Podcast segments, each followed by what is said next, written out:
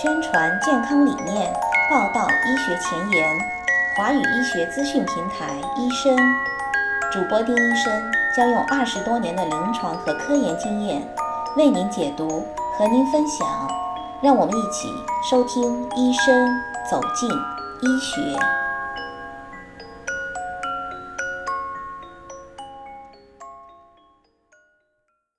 大家好，我是丁医生。今天我们继续有请贾毅医生来到我们医生平台，和大家聊一聊在美国怎样看病就医的这个话题。今天贾医生要和大家分享的是，在美国如果遇到需要急诊处理的问题，应该怎么办？是不是只能去医院的急诊室？我们来问一下贾医生。刚才已经提到了，美国有些穷人他可以跑到公立医院的急诊室去解决他的看病问题。那么我就顺便问一下。在美国是怎么样来处理急诊的？跟国内，比如说啊发烧发得很高啊，或者头痛啊，怎么样就到医院去挂一个急诊看病？整个流程上有什么样的不一样吗？这个流程这样的哈，第一步，在美国呢，很多情况下，如果是小毛小病，比如说你的手上割了一刀，脚上割了一刀，或者有发热的情况，但是呢，这个热度不是非常高的情况下呢，大部分情况呢，美国的民众呢，他会自我解决。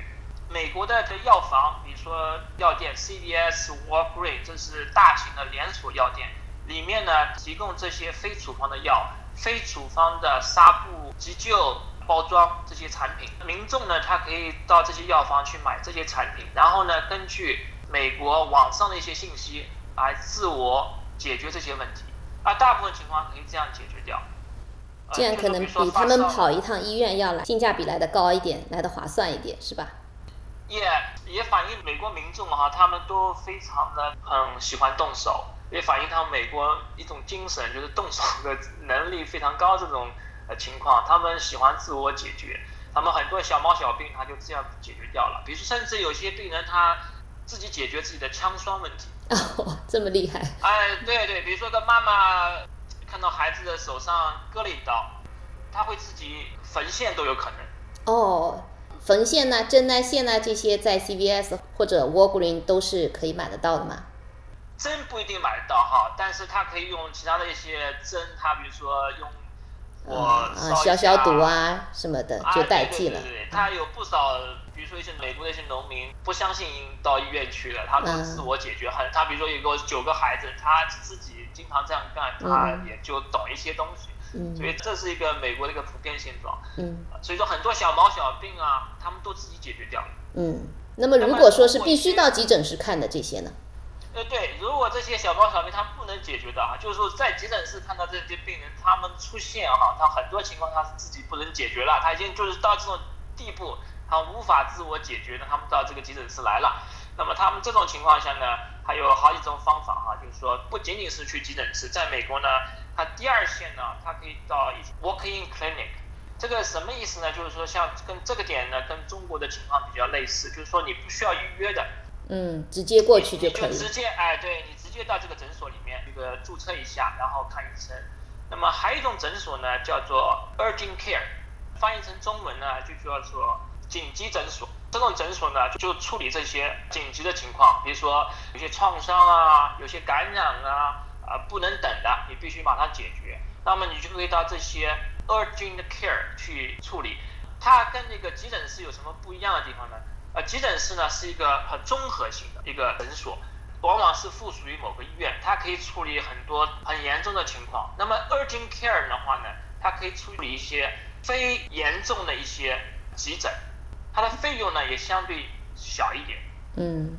也相对灵活一点，因为大型医院这种紧急的这种诊所呢，往往呢人很多，那么这种 urgent care 呢，它就是人相对少一点，费用呢也少一点，民众呢也很喜欢这种形式，那么这是一种啊处理方法哈。刚才我讲到了 walking clinic、urgent care，这是第二线的，最后呢情况下呢，实在是万不得已的情况下呢，民众才会到大型医院附属的急诊室。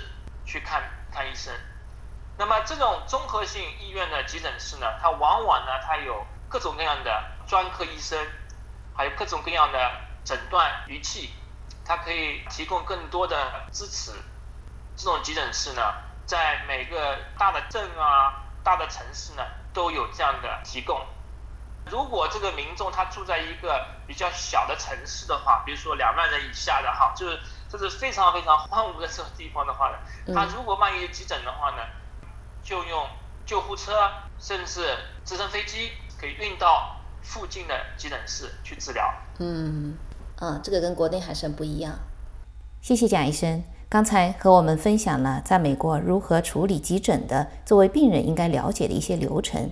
下一期我们将继续在美国如何看病就医这个话题和大家做分享。感谢持续关注华语医学资讯平台医生，也将会有更多更新的医学信息在此分享。我们的节目也已经在喜马拉雅、推特以及播客上播出，欢迎关注。医生网站三 w 点 d r s v o i c e dot com 也在每日更新。如果听众朋友们，你有境外求医问药或是境外医学健康的需求，也欢迎和我们联系。联系的邮箱地址请见节目的文字内容。好，今天的节目就进行到这里，咱们下期见。